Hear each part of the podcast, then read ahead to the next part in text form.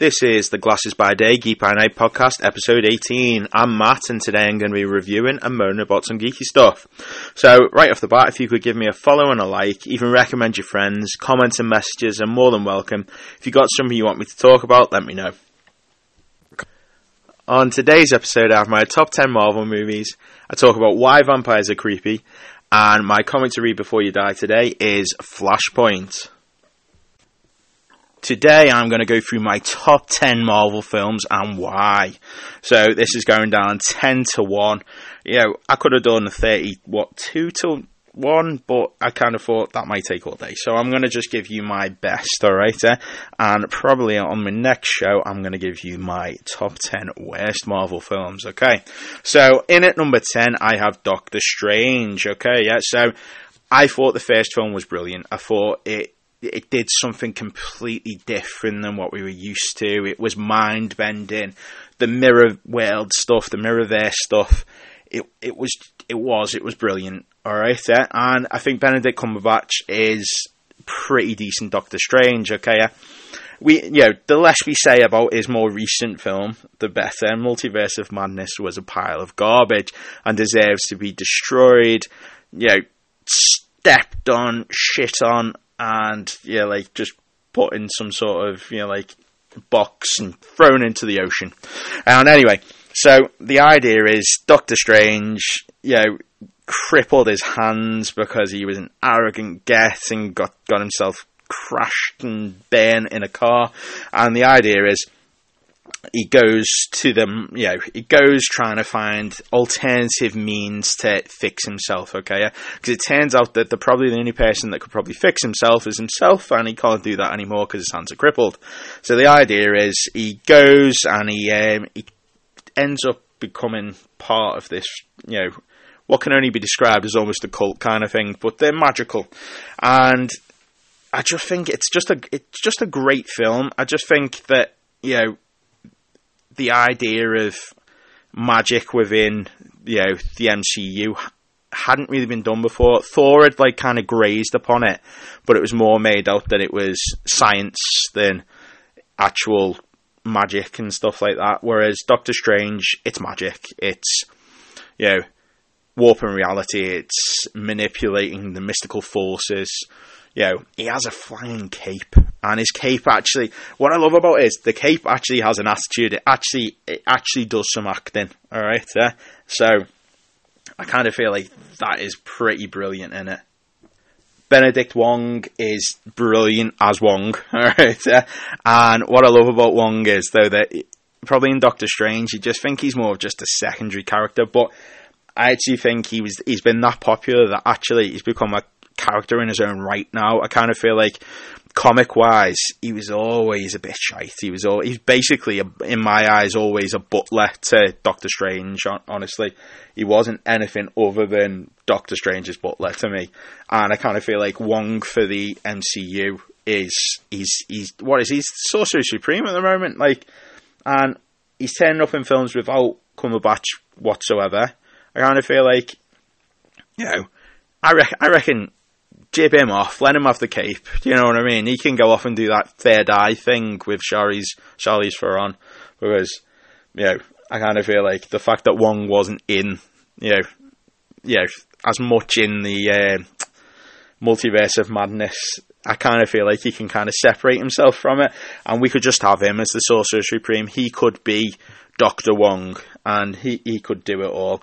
I don't think we need Doctor Strange anymore. That said, the film is brilliant. We've got Rachel McAdam as um, what was it, Christine Palmer, and a love interest. Um, yeah, she didn't particularly bother me in this film. I kind of feel like, you know, sometimes they put a love interest in, and it's just a bit like, okay, you didn't really bring anything to it. She, it's not that she didn't bring anything to it, just. Um, I think one thing that really you know, divided people was Tilda Swinton as the ancient one being a very, very, very, very white woman.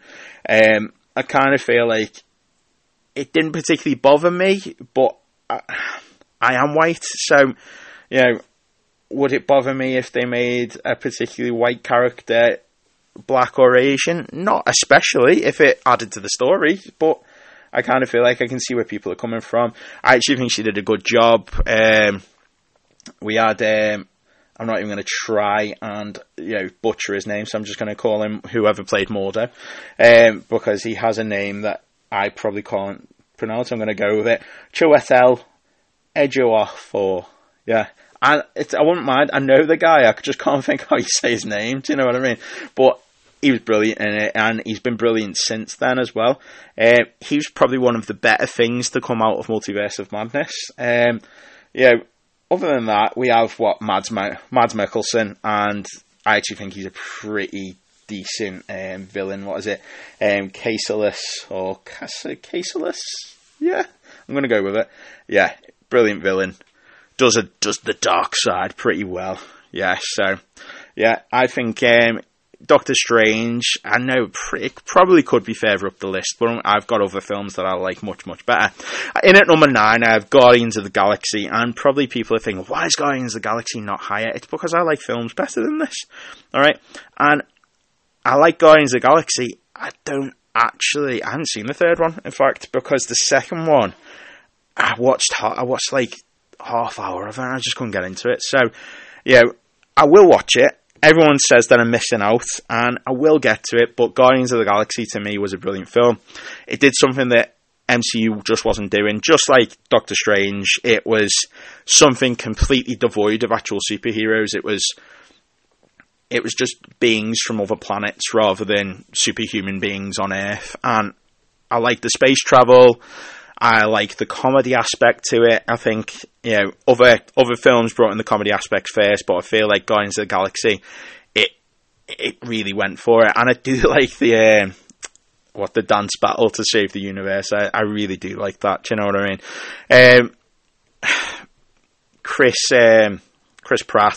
I think is actually pretty good in it. All right, uh, I'm I'm not his biggest fan. I I kind of feel like he's really funny, but I would love to see him in a serious, serious role kind of thing. Um, haven't, you know, pushed myself to watch any of the Jurassic Park stuff um, since the third film back in the day, and I kind of feel like the third film let me down enough. So um, that's probably why.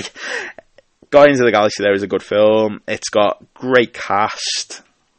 Zoe Saldana as Gamora, Vin Diesel as Groot, which I never really got. I kind of feel like it, it is he actually there on set? I can never actually get my idea in my head around this. Is he there on set or is he just the voice? Because I feel like anyone, anyone I can't do it particularly, but I'm sure that there are plenty of people that can do a Groot voice. Do you know what I mean? We've got um, Karen Gillan as Nebula, Dave Batista as Drax the Destroyer. I think Dave Batista is brilliant in it.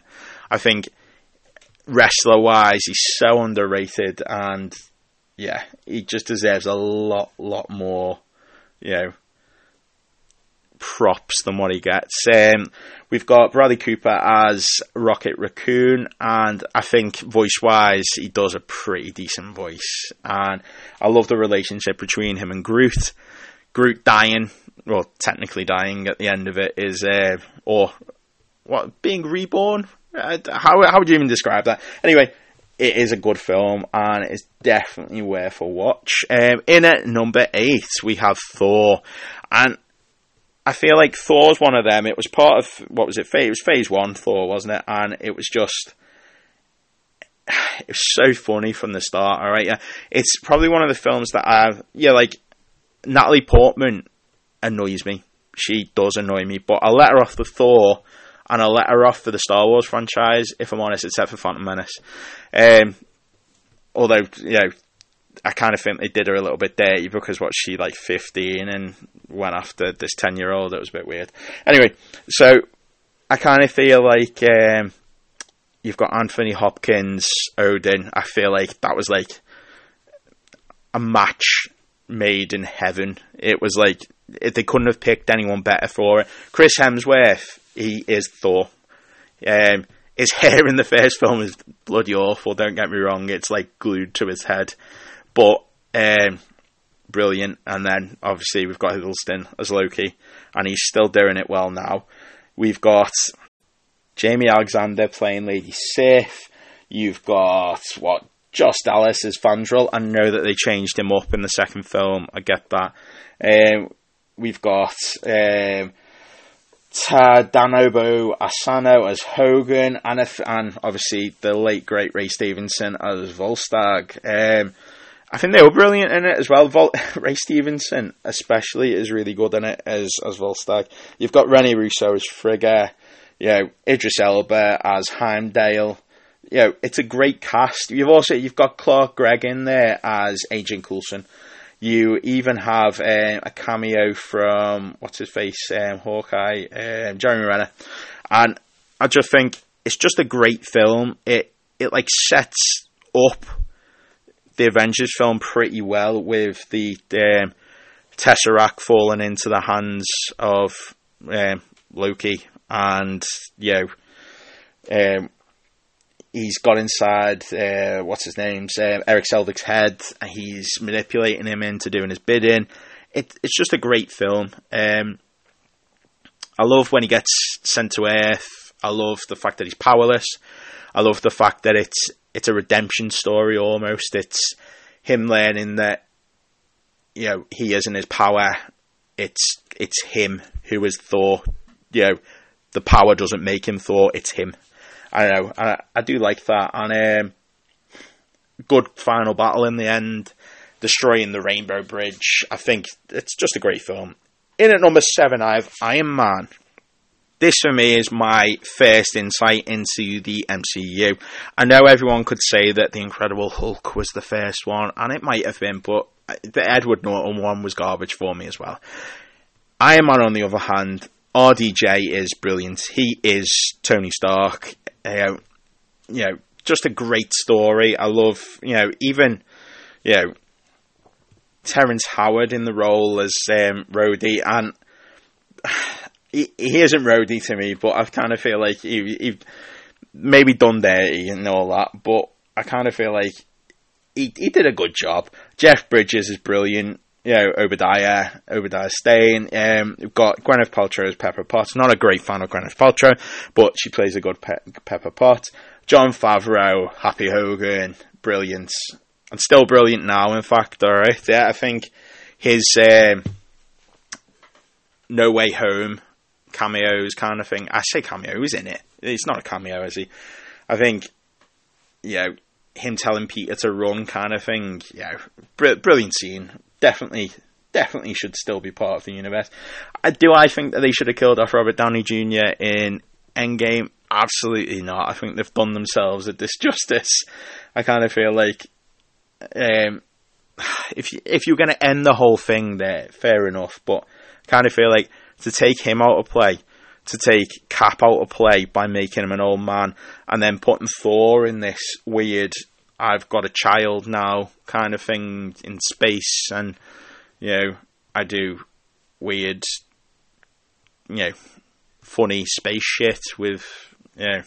I just think it it just didn't need to happen. I kind of feel like you've taken out your big three and left us without a big three or any Avengers kind of thing. I kind of feel like the MCU lost its way a little bit. Iron Man, on the other hand, is a brilliant film. It's great story, you know, great, great CGI considering what was it, 2008 Iron Man came out. It's you know, I kind of feel like, you know, just. I know he has a, he does have a kill count as well, and I, I quite like that that they don't shy away from the fact that Iron Man does kill people you know, he's not he's not trying to not harm them. I kind of feel like most superhero films don't even think about the kill count anymore. How many people, uh, even Superman, you know, in Man of Steel, you know, in Batman versus Superman, he didn't exactly hold back. He he did kill those terrorists, I'm sure of it. Um, yeah. Anyway, Iron Man, great film. Definitely worth a watch. In at number six, I have Black Panther: Wakanda Forever, and and I put this in there because I think everyone thought since um, Chadwick Boseman died that it was it was just going to be a garbage film, and it just wasn't. It was it was a great film. And I kind of feel like they handled Chadwick's passing so well that it probably deserves to be higher up the list. You know, it is it's just a good film. Letitia Wright stepping into her brother's footsteps as um, Shuri as the Black Panther, I thought it worked for me. Uh, there were a couple of things didn't work for me. I wasn't keen on the look of Namor, so and and that has nothing to do with this Tenoch um, Huerta's legal problems that he's got. Although I don't understand all this shit that they get up to behind closed doors. Well, I'm not even sure if it's behind closed doors half the time. Um, Killmonger comes back in the um, in the vision scenes, and I think Michael B. Jordan does a good job. Um, it's a shame that he's you know you know not in it anymore to a certain extent. I know he's dead. You know, um, it's just a shame. Um, we have Winston Duke as Mbaku. Uh, he's always great in it. He's definitely always worth a watch. Um, what is it? Danai uh, Gurira um, as Okoye. She's great in it. Just, just a great cast. Um, we have Angela Bassett. You know, leading the way as she does. Um, although I've, I, I watched what did I switch on? Um, was it Vampire in Brooklyn or something the other day? I did not realise that she was in it whatsoever, but um, I stand corrected. Um, yeah, the Namor thing, I, I didn't like all the you know the nose stuff and the big earrings and stuff like that. I enjoyed the fight scenes. I thought the fight scenes were good between the Atlanteans and the um, Wakandans. Um, I love when Namor and the Atlanteans um, invade Wakanda. I think it's a great film. What I didn't, who did, I hated Ironheart in it. I just think, it, I'm not sure if it was the actress, this Dominique Thorne. I, I'm not sure if she wrote very well. It just, it, it didn't need to be in it for me. I kind of feel like it was like, oh, we'll just search for another black character to put in you know, a black character, you know, anyone with African kind of, you know, roots in some way, shape, or form. Martin Freeman's back in it as um, Ross. I think he does a good job. I think, um, yeah, solid in it. Definitely, definitely deserving of being there. I think he play he's played a decent role in everything that he's done. No, it's got a it's got a, more positives than negatives. It's a good film, and I think she does yeah, does the film justice. In at number five, I have Avengers Infinity War. And what I love about Avengers Infinity War is, though, that it's, you know, I kind of feel like it's a Thor movie. I kind of feel like it's Thor on his redemption arc. Him turning up to Wakanda is probably one of my favourite things within the Marvel Universe. I think him turning up, you know, Bruce Banner going, "You're so screwed now," and him running towards the um, what they what are, what are they? They they're not Chitauri, are they? Whatever they are, they're beast things anyway. And he's going, "Bring me Thanos!" Yeah, brilliant, brilliant scene. And shame he didn't go for the head. I get that. you know what I mean? Um, and what I love about it is that that they weren't afraid to just like decimate the universe, take half of the population of the universe out of it altogether. Know, I think obviously they had Avengers, uh, they had Captain America: Civil War, and they they they tried bringing in as many characters as possible in that, and I think it worked. I'm probably one of the one of the people that actually liked Civil War. I enjoyed it. it brings us Tom Holland Spider Man for the first time and all that.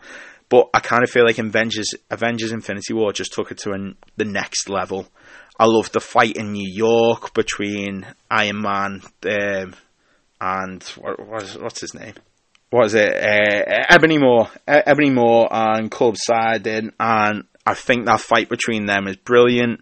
Um, Doctor Strange gets his ass kicked. They tries to use the Time Stone.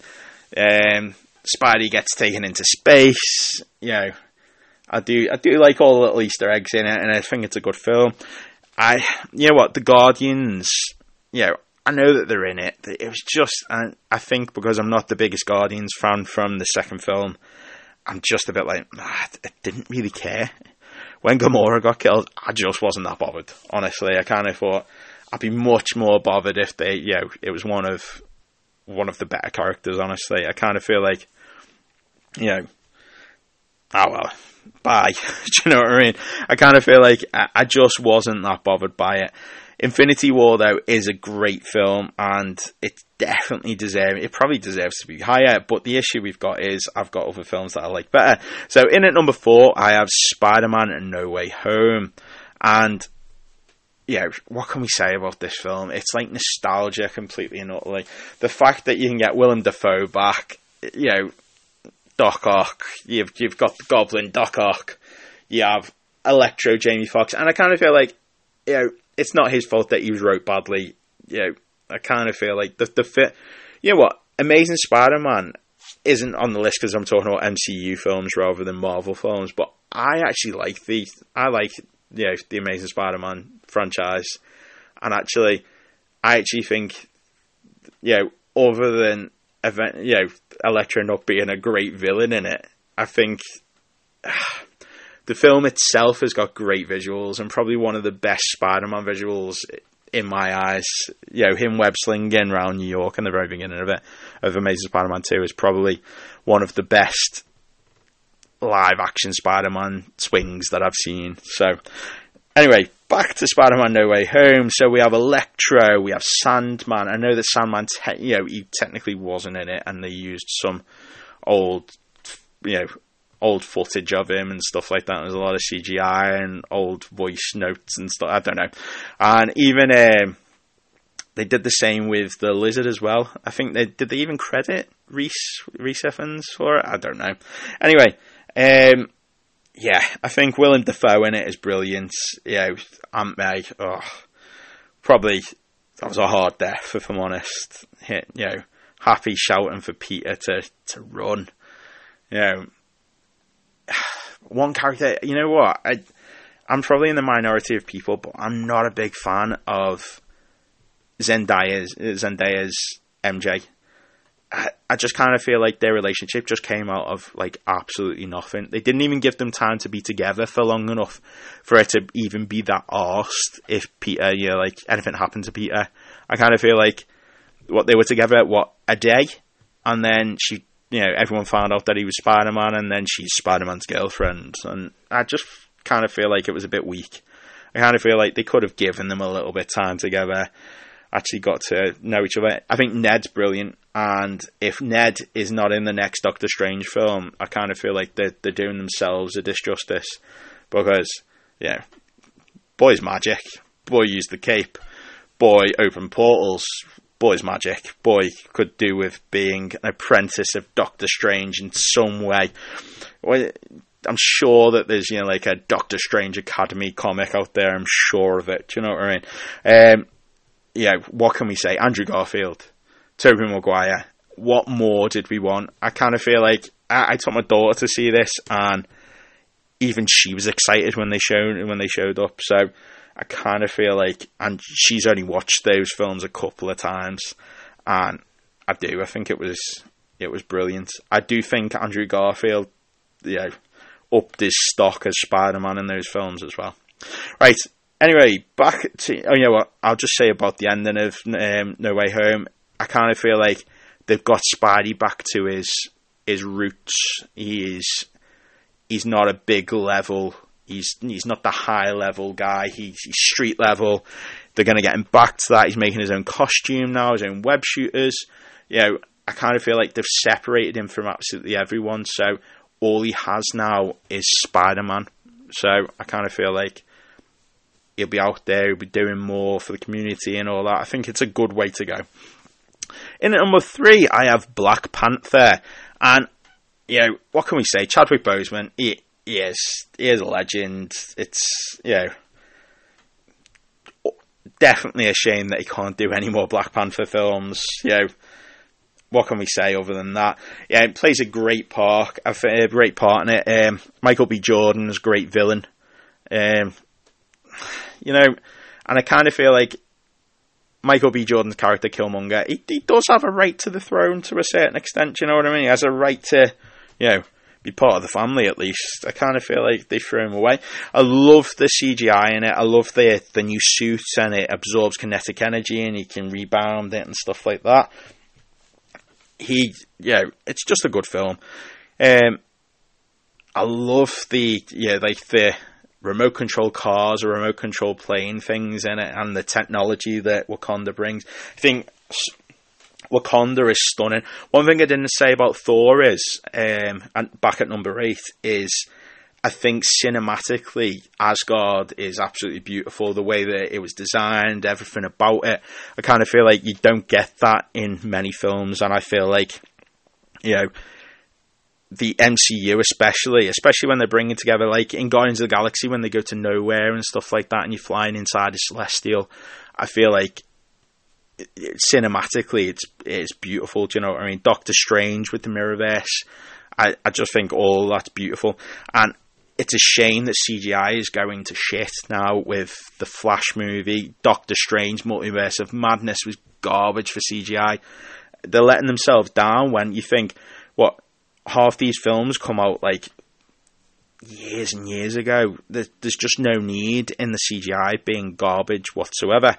Um, Black Panther is just a great film, and you know what can we say? I, the only thing I can say is though that they've done him justice with Wakanda Forever. They they didn't just like ignore it or recast him.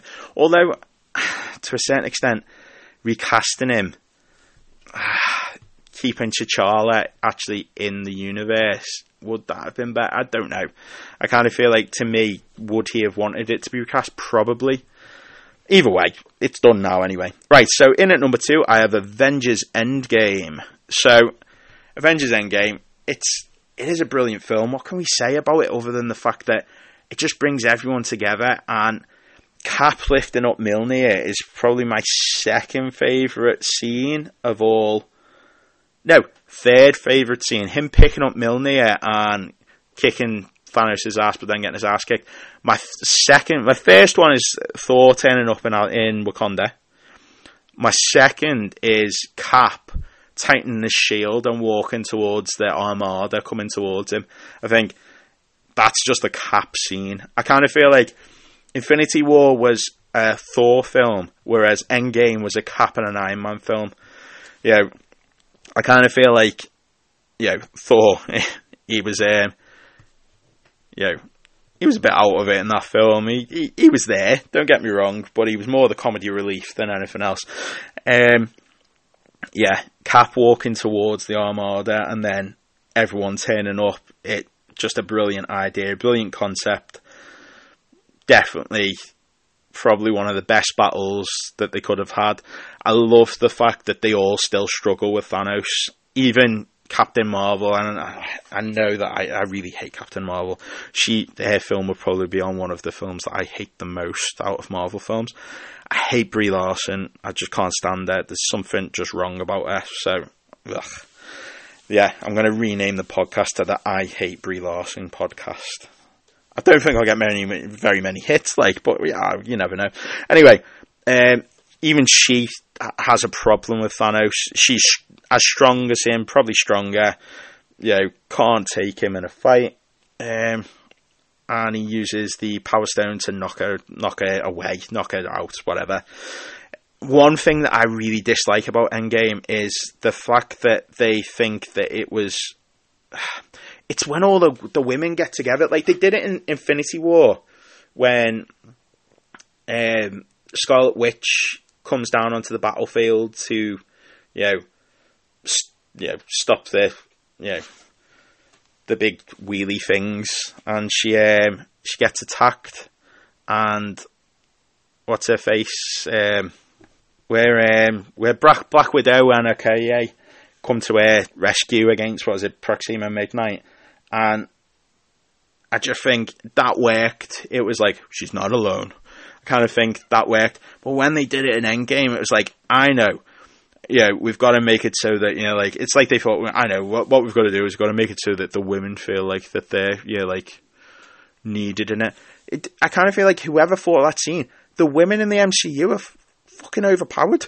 You know, they don't need you to big them up. Just put them in a scene where they're beating down something huge. You know, Captain Marvel. You know, she's overpowered. You've got Scarlet Witch overpowered. You've got yeah, like the rest of them can more than hold their own. I just think you putting them all together, like, oh yeah, all the women are going to band together just to, you know, like, yeah, save Spider Man and get this, yeah, like, this gauntlet to the time machine. I kind of feel like it just to me didn't work, and it was just so unneeded. It was like, you know. We've, we've got to show the girl power. I don't think you need to show the girl power. I think the girls are doing that more than more than adequately for themselves. Scott, you know, Black Widow was a badass. She's been an Avenger since the beginning. You don't need to big up the women. They're bigging themselves up. I just feel like it was just so unnecessary. Um, Robert Downey Jr., I feel like it was a mistake to kill him off. It was a good ending for him, don't get me wrong. But oh, it's, it's sad when it, you know, they're watching the video and then his daughter's like, yeah, I want a cheeseburger. And Happy's like, your dad like cheeseburgers. Yeah, chokes me up that bit. Um, and I kind of feel like, yeah, the the funeral was good. I kind of feel like they kind of you know dished you know um, Black Widow and Vision a little bit. Like, do you know what I mean? A bit unnecessary. You know, I will have a funeral for um, Iron Man, but not nothing for you two. Yeah, screw you two. And I kind of feel like Cap going back in time. I think it was it, it was realistic, but they'd literally been told that if you do this, you're going to cause a branch universe. I kind of feel like, okay, so they just thought, I will give Cap his happy ending. You know, doesn't really matter about the universe, though, does it? Do you know what I mean? You're not telling me he didn't step on any butterflies along the way. You know, it, him and Peggy didn't have children or anything like that. You know, was, was he the one who texted himself when Peggy died? You know, uh, I'm just like a little bit confused about all that. I, I don't know.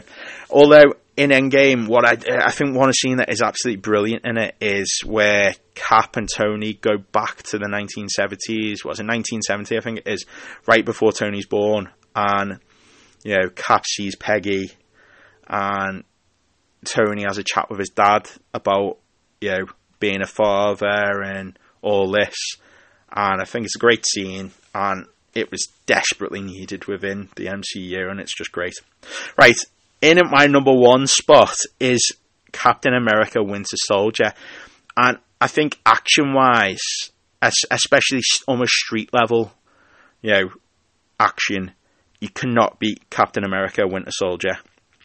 I think, you know, the humor in the beginning where he's running, you know, around Washington and he's he's like overtaking what um, Sam about sixteen times on your left, I think is it is just brilliant kind of thing. And then a king, or is it on your right, on your left, on your left, on your right? Either way, um, I just think it's just brilliant. I kind of feel like it was it was one of those things that it was it was hilarious to watch. Uh, Frank Grillo in it. I think he plays a good mercenary. He doesn't particularly do anything that you know changes up the way that he he does any acting, but he fit in well with this. I think you know him uh, Cap jumping out of the plane, you know, the heli, uh, the Quinjet even, and you know, getting up on the ship, kicking everyone's ass. You know, it's just a great scene. Saving everyone on the ship, great scenes. Um, him, you know, Nick Fury getting shot up and all this, and the the car chase, getting shot in in, in Cap's flat, and it's just a brilliant brilliant scenes and all that. Um, what I do love is the elevator scene. You know, he he's just been told that you know, like, you know, if you hurt my friend, you know, you're going to be in trouble and all this by what's his face, Robert Redford's character, and he's in the he's in the lift. He sees the, you know, everyone getting in and the sweating and the strike team get in, and it's just like him kicking their ass. Basically telling everyone, I love that at the beginning before we get going. Would anyone like to get out? And him just kicking everyone's ass is just great. Yeah, I love the um, the helicar- helicarrier scenes at the end as well. I just think him not leaving Bucky is, you know, exactly what you expect out of Cap. It's just, yeah, just really, really well written really well. Good cinematography on it, and it's just great. Good visuals. Um, I think it brought in um, Sam pretty well to the whole thing. Um, and then he he does take his time. Like he doesn't even he, he barely gets a spot in. Um, you know, he's in it for what two scenes in um, Age of Ultron. And Age of Ultron, I'm going to give that an honourable mention, by the way, because it's not as bad a film as everyone makes it out to be. I think realistically, that first scene where the Avengers are fighting together is it was like what we all wanted to see, and I kind of feel like that led to stuff like the fight in Endgame and stuff like that. So I'm going to give that an honourable mention anyway. So Captain America, Winter Soldier, I, I love. I love the suit, yeah, like the the darker suit that he wears and stuff like that. I just think, realistically, Cap would come back and he would join Shield and he would go on like Black Ops missions and he would lead the team and stuff. I just think just a great film and definitely deserving of being my number one spot.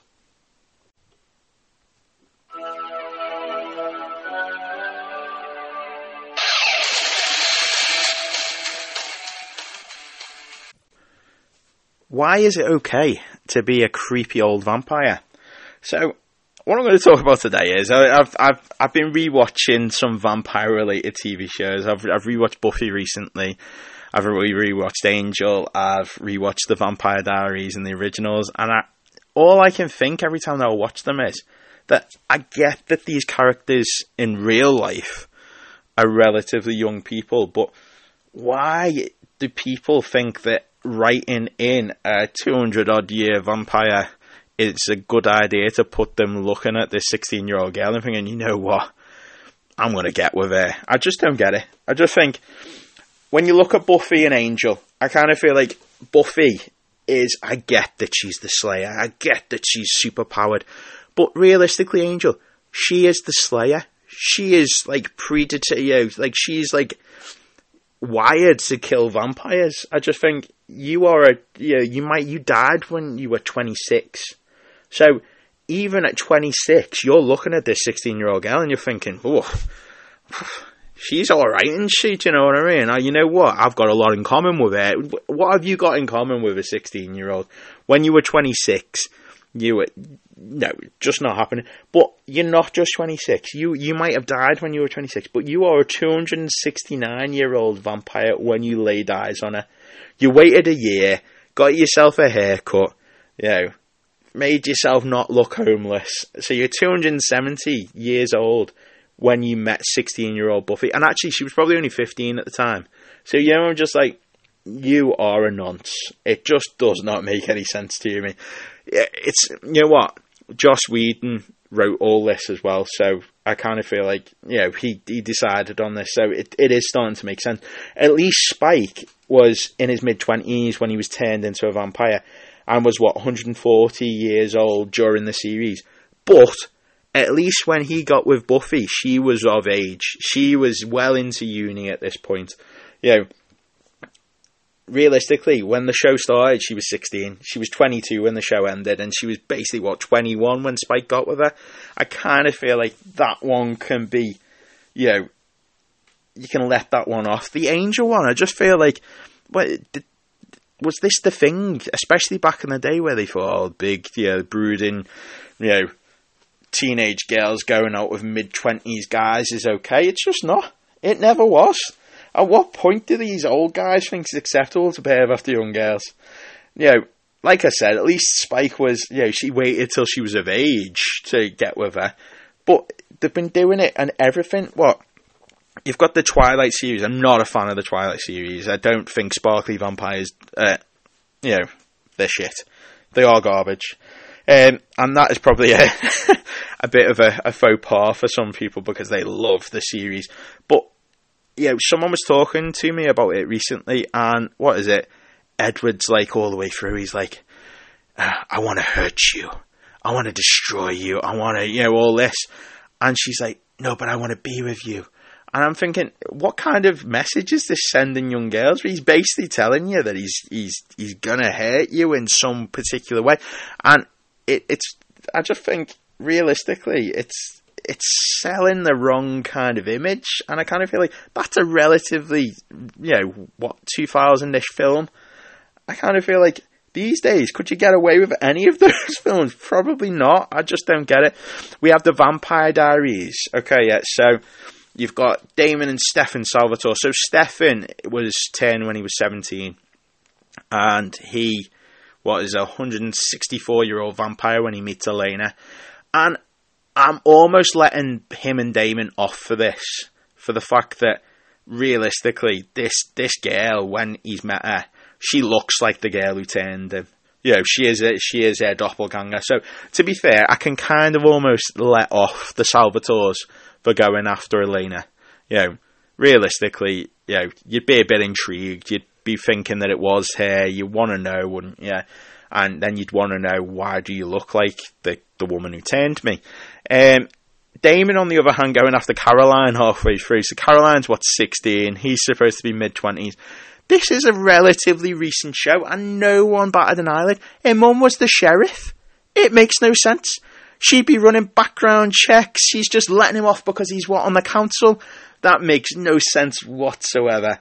Then you've got what Klaus Mikaelson coming in, and he's what a thousand years old, and you know he's just he, he's he's like thirty, at least thirty. There's no way that you'd say he was mid twenties in that. I'm not having it. You know, he's at least thirty, and the sheriff is just like, oh yeah, just pave over my know, like seventeen year old daughter. That's fine. I just think, at what point does a thousand year old vampire who you know, he's into art, he's travelled the world and all this. What point does he look at the 17 year old and go, oh, me and you have got a lot in common? It just doesn't make sense. Okay, yeah? So I just don't get it. Then we have shows like True Blood, which, you know, kind of went into the more raunchy side of being a vampire and all that jazz. But then you've got like, you know, I kind of feel like at least when Bill gets with Sookie in, yeah in True Blood, Sookie is what 25. I know he's 173, but he's not paving after a teenage girl at least. So we're going to give him props for that. He's no angel. He's he doesn't deserve to be on the register or anything like that. Angel on the other hand, pretty sure deserves to be on the register. Um, you know, there's a lot of good vampire shows and films out there, and I'd say most of them go into this trope where they think it's acceptable for you know hundreds of years old vampires going after teenagers, and I just think realistically it just doesn't need to happen. You know, I kind of feel like there's so many other things that they could be doing. Um, we have other things like to be fair, being human. From what I can remember, that didn't do anything where you know what was it Aidan Turner's John Mighton Mitchell, he didn't, from what I remember, he never went after anyone that was like a teenager. You know, he ate a lot of people, don't get me wrong, but, you know, I'm pretty sure he, he was basically after Annie, wasn't he? He was after the ghost. And, you know, I'm pretty sure she was at least mid 20s at that point, so we'll, we'll let him off for that. What else have we got? We've got Blade from Marvel. He never had it away with anyone that was too young for him. He don't even think he was that old, to be fair. So we kind of let him off for that. We've got Underworld. She never. What if it was it Selene? Was it from Underworld? She never had it away with anyone. You know what I mean? No one too young for her. You know, what's his face? The hybrid guy was it Michael? He was. You know, he was of age, well of age. You know, was he a doctor? You know, he's at least in his thirties. Do you know what I mean? Kind of feel like you've got all these all these films, and then you get all the like the teen drama ones that think yeah, like teenagers want to see, you know, like want to be going out with a broody twenty something looking vampire, and you know, I just don't get it. I kind of feel like it's an unnecessary trope, and hopefully we get out of it. What I want to see is, you know, one of these teen shows where it's like, okay, you've got a, you've got this good looking 20 something looking vampire and he comes up to this 16 year old and goes, Hey, should we go out for a drink? And she goes, No, get away from me, you nonce, and runs away. Do you know what I mean? Road blows their rape whistle, and that would be the end of it. I just kind of feel like there just doesn't need to be anything other than that. I kind of feel like, why is it that vampires have to be dirty, dirty beggars? It just doesn't have to happen. So I kind of feel like we need to get out of this trope and make it so that if if you are a vampire, you only go out with vampires of you know like if you're 200 year old, then you can't really go out with anyone under you know 40, 30, whatever. Do you know what I mean? I kind of feel like someone who can make the yeah like if they make the yeah the wrong decision, it's it's not you being a dirty nonce. Okay, yeah. So realistically, what we've learned today is vampires do not need to be dirty nonsense.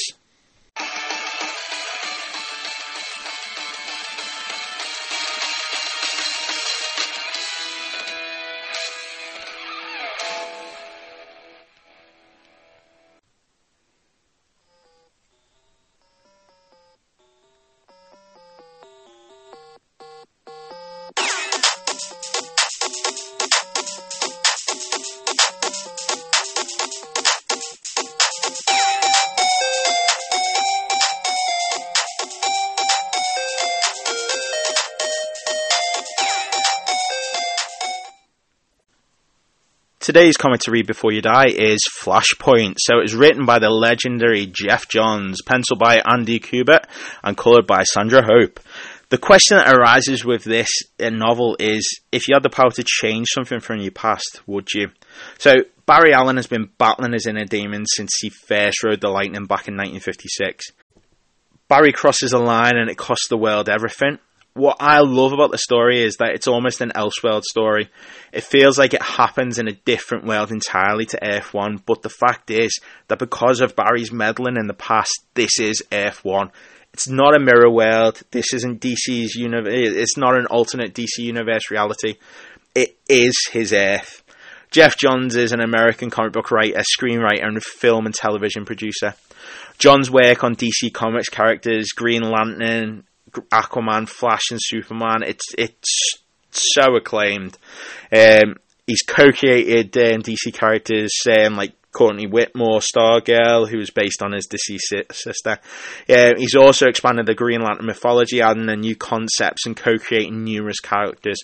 Among the characters of DC and the concepts he's co-created are Larfleeze, the Sinestro Corps, Indigo Tribe, Red Lantern Corps, Atrocitus, Black Lantern Corps, Jessica Cruz, Hunter Zolomon, Tar Pit, Simon Baz, Bleez, Marsh, uh, Miss Martian, and Kate Kane. You know, all great characters in their own light, and especially when you're looking at Green Lantern um, mythology. Um, he served as um, Chief Creative Officer of DC Entertainment from 2010 to 2018 and as President and CCO from 2016 to 2018. Um, he's the co-founder and former co-chairman of DC Films and former co-runner of the DC Extended Universe until 2018. Yeah, we're going to let him off on a, a, few things. So he, he was producer um, well, executive producer of Green Lantern in 2011 and Batman, Dawn of Justice, Suicide Squad, Wonder Woman, uh, Justice League, uh, and I'm kind of not holding against him.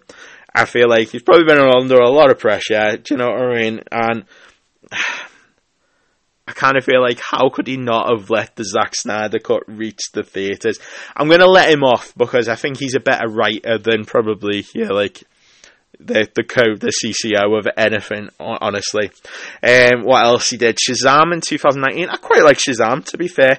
Birds of Prey. Not really a big fan of Harley Quinn, if I'm honest. I kind of feel like leave her where she was supposed to be in Batman the Animated Series. It didn't need to happen. I kind of feel like I'm kind of sick of Margot Robbie. You know, ah, just I, nah, just not interested.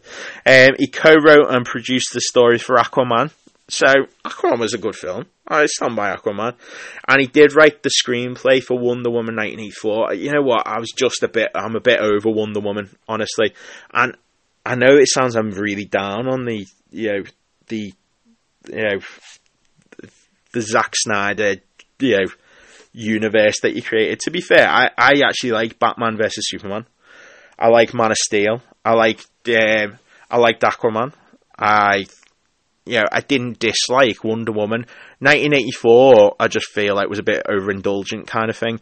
It had some great fights in it, and if I'm honest, there was it Kristen Wiig's um, Cheetah in it. I actually enjoyed. I thought she was quite good in it, but I don't know. Just Gal Gadot wasn't really bringing anything to the story for me.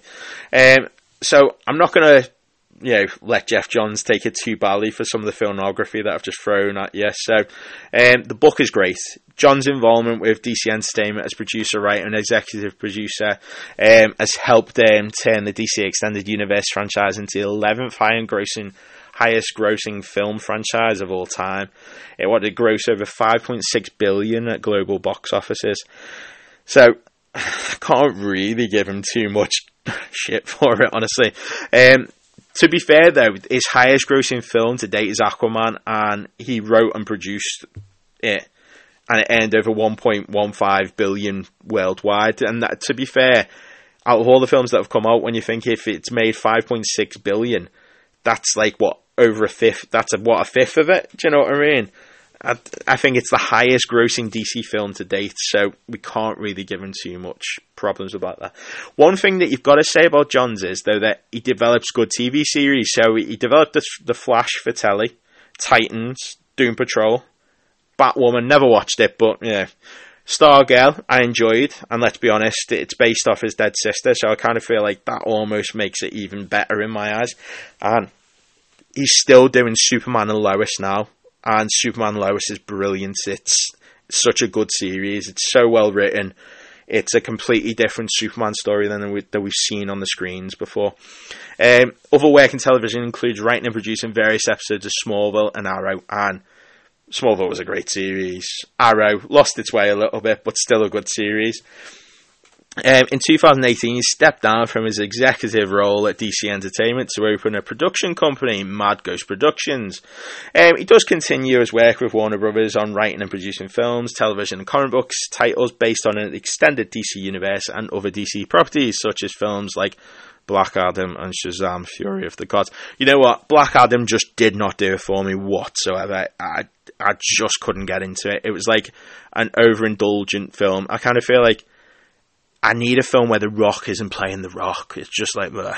Shazam: Fury of the Gods. I actually thought was an okay film. I I just feel like it was never going to do anything. I feel like the universe was already dead at that point. So I feel like that's the problem. And then we've got Aquaman two coming out soon. That's just going to be like it. I know it's going to flop because what they, they I think feel like they they're doing reshoot. I'm sure they're doing reshoots now. Do you know what I mean? I'm thinking. I get that, yeah, like it's probably shit, but what's the point? Just let it go. So Andrew Kubert, um, American comic book um, artist, letterer, and writer. He's the son of Joe Kubert and brother of Adam Kubert.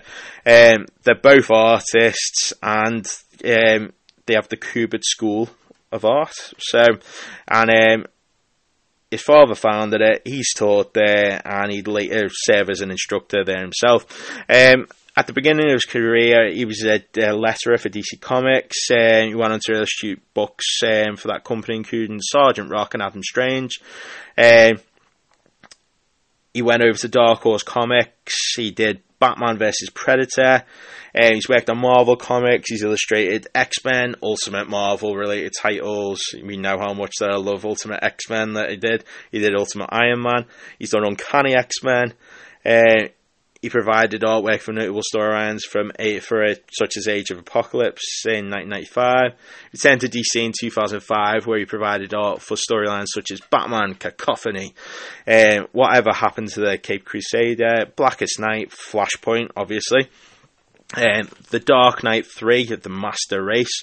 Um, during his run on Batman um, with writer Grant Morrison, they co-created the character Damian Wayne. So he's great as well. So, Flashpoint. The story centers around Barry Allen. Not my favourite Flash, but what can we do? He's no Wally West, but it is a great story at the same time. So Barry wakes up sleeping on the job. He hears there is trouble and goes running. He's pushing past people. The only problem is he isn't super fast, he isn't super coordinated, and he falls. When he raises his head, his mother is there to greet him. Barry's mother has been dead since he was a child, since the comic came out. And he is somehow woken up in a world that isn't his own. His mother is alive. The world is about to go to war. Wonder Woman and Aquaman have plunged millions of people into war. No Green Lanterns from this earth. Batman is just a homicidal criminal. Um, no one has ever heard of Superman. And the Flash has never existed. Barry is powerless in a world he doesn't recognise. The story follows Barry trying to fix what he's accidentally broken uh, he makes new friends while trying to regain his powers, um, which he does in a truly graphic and horrendous way. Char grilled Barry. Basically, he recreates the, you know, the, the accident that gave him his powers in the first place.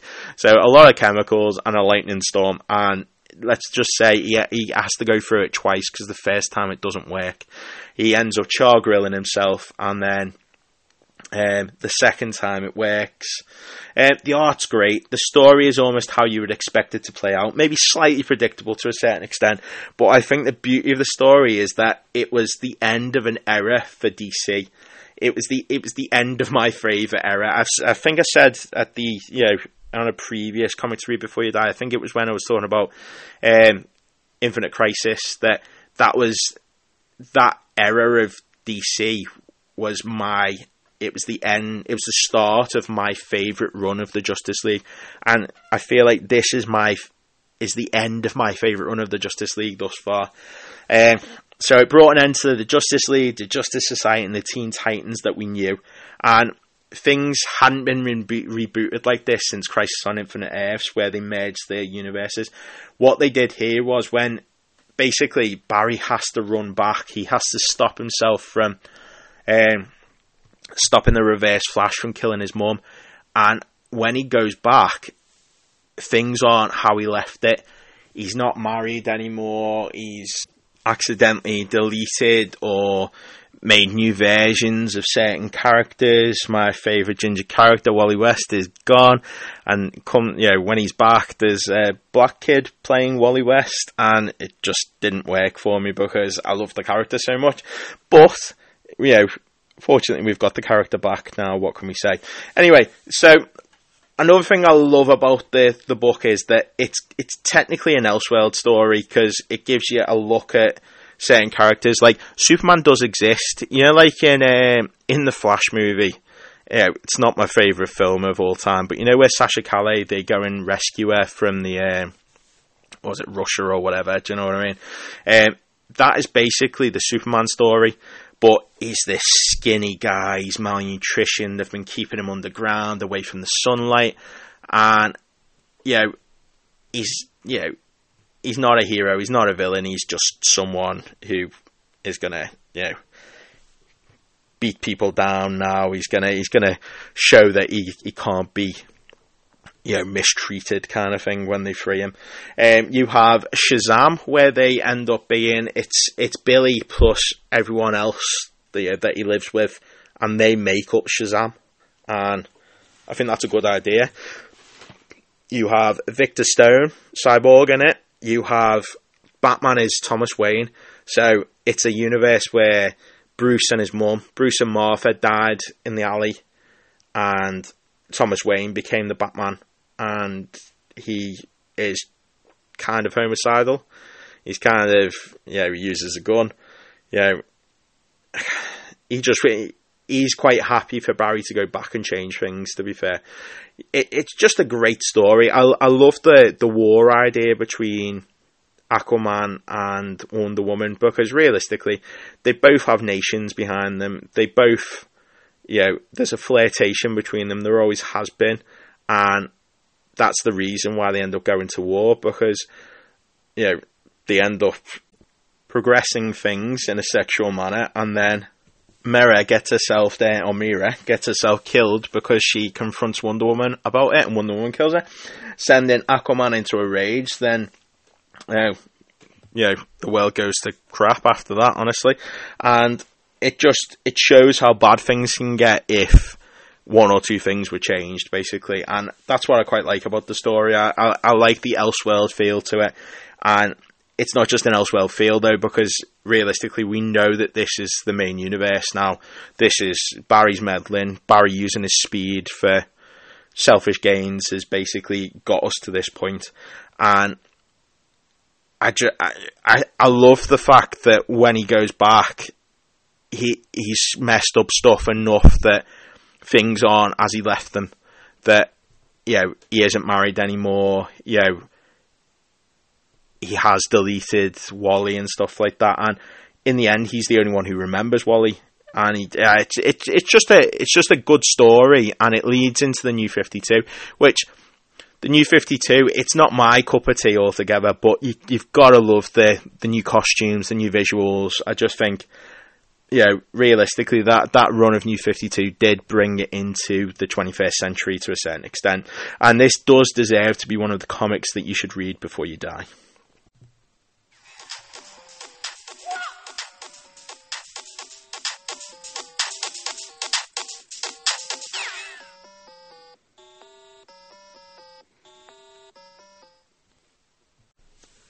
So, like I said earlier, if you give me a follow or a like, even recommend a friend, comments and messages are more than welcome. If you've got something you want me to talk about, if you've got something that you don't want me to talk about, let me know. So, I've Matt, and this has been the Glasses by Day, Geek by Night podcast. Thanks for listening.